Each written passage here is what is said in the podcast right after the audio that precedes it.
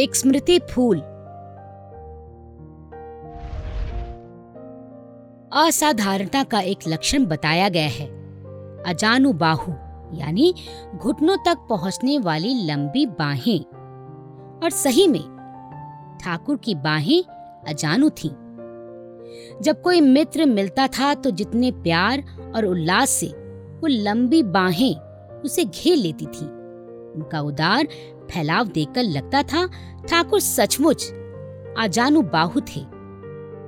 कानपुर, कलकत्ता, बंबई, दिल्ली, हर शहर में उनके अंतरंग थे। उनकी मित्रता की उष्णता में कभी कोई कमी नहीं आई।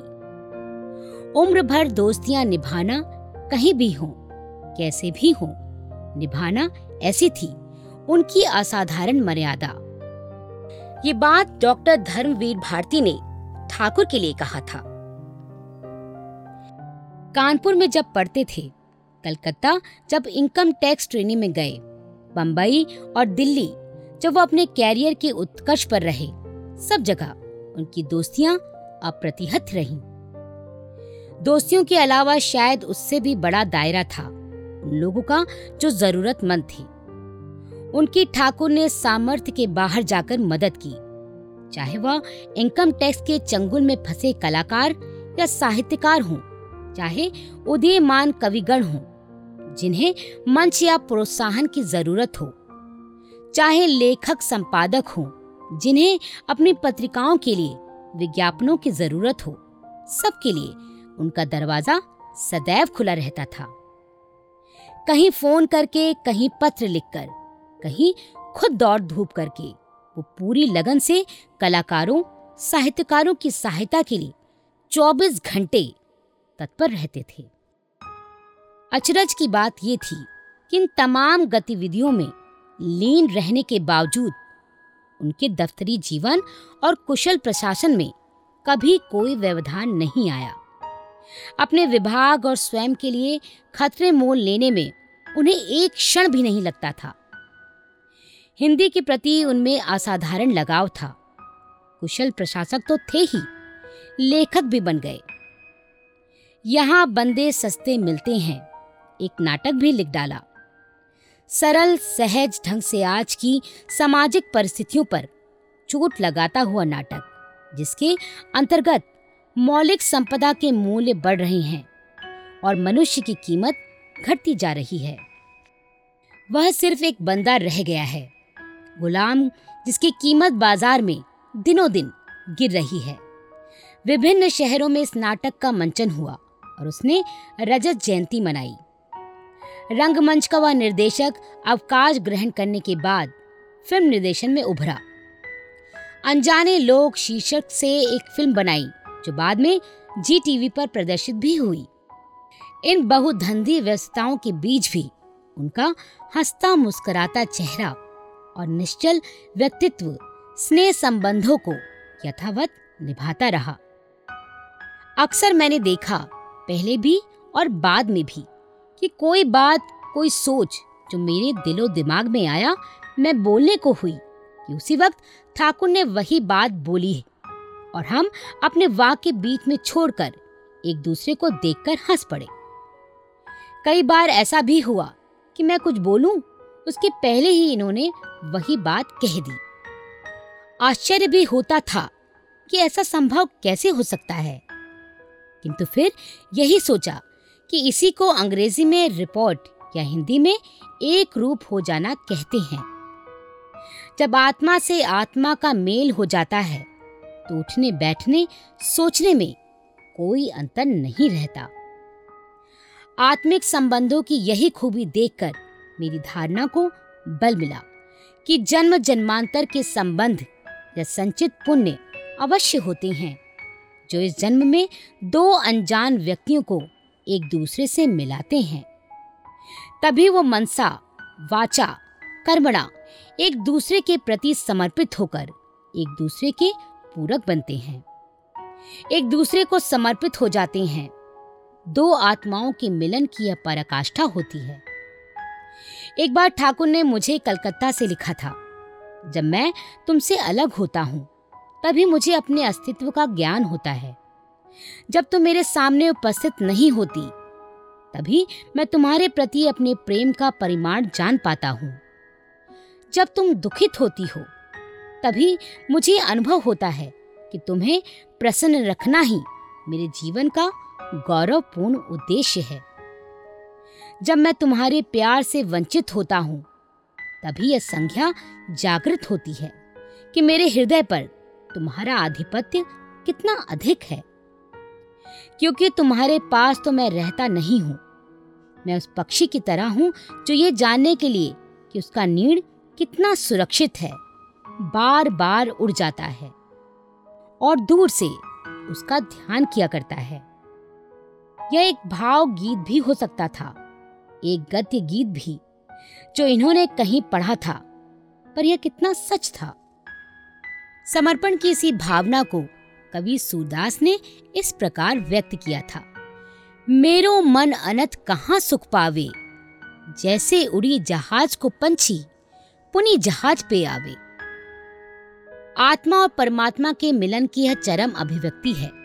कबीर ने स्वयं राम की बहुरिया बनकर अपने मन की वेदना को उड़ेल कर, प्रिय मिलन की उत्कृष्ट उत्सुकता को अभिव्यक्ति दी है।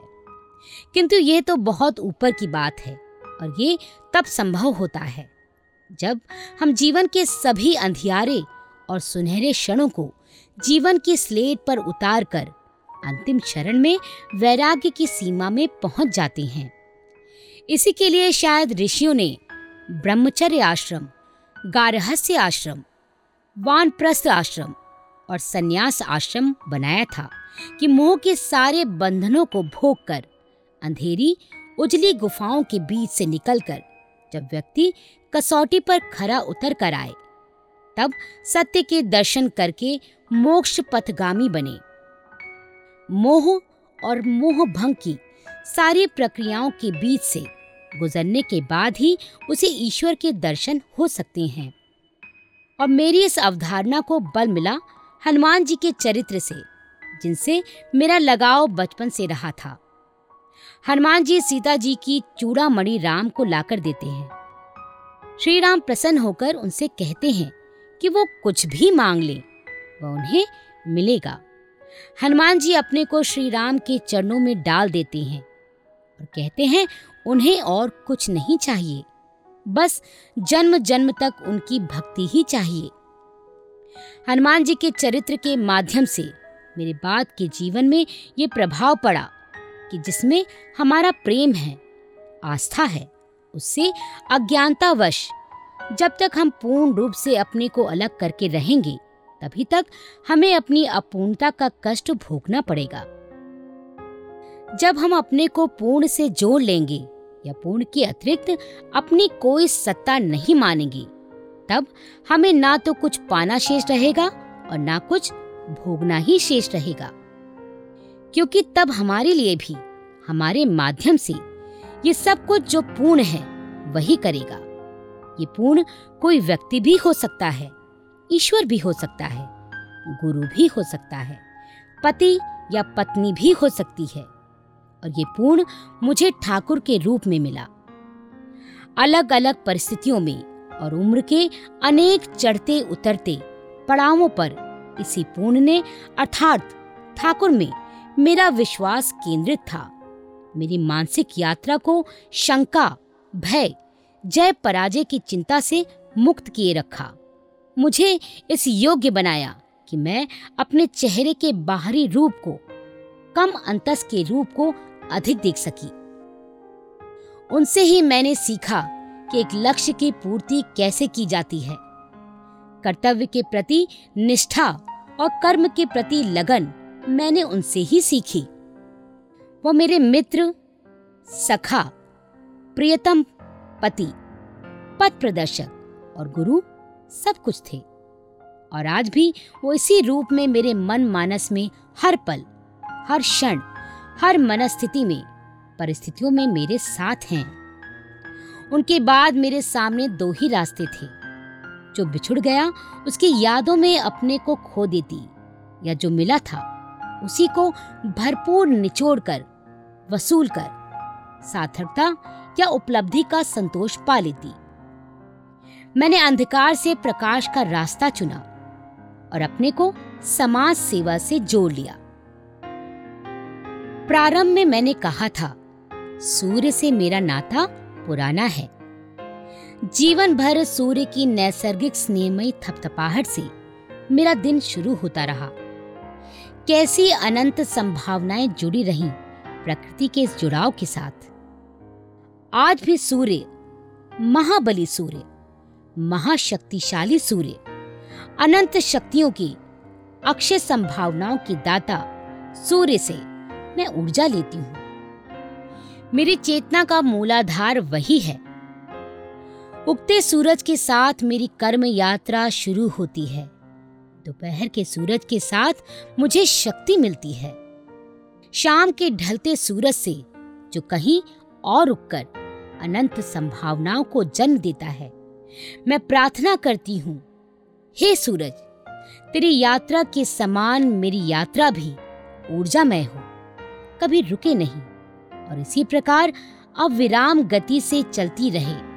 सांस के अंतिम क्षण तक।